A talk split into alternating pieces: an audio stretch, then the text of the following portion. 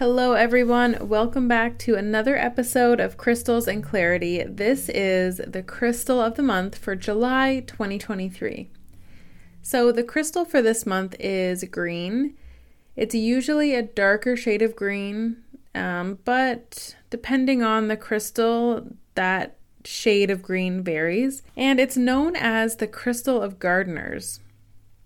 It is known for the benefits in agriculture, and if you plant it in your flower pot or place it around your plants, it will promote growth.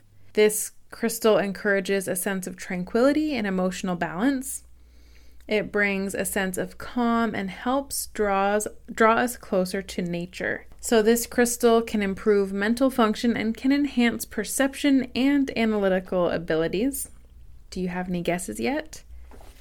It connects to the heart chakra because of that green color, and it also connects to the root chakra because of the connection to earth. You can use this crystal to feel grounded and centered. It's all about new beginnings and growth, and it's a protective stone. This crystal encourages you along your spiritual journey by helping you to practice mindfulness, loving in the moment, being centered, and have a deep appreciation for life. So, the crystal of the month for July 2023 is called Moss Agate. And don't forget to check out my Instagram for a picture of what moss agate looks like. Thanks for listening, and I will see you next time.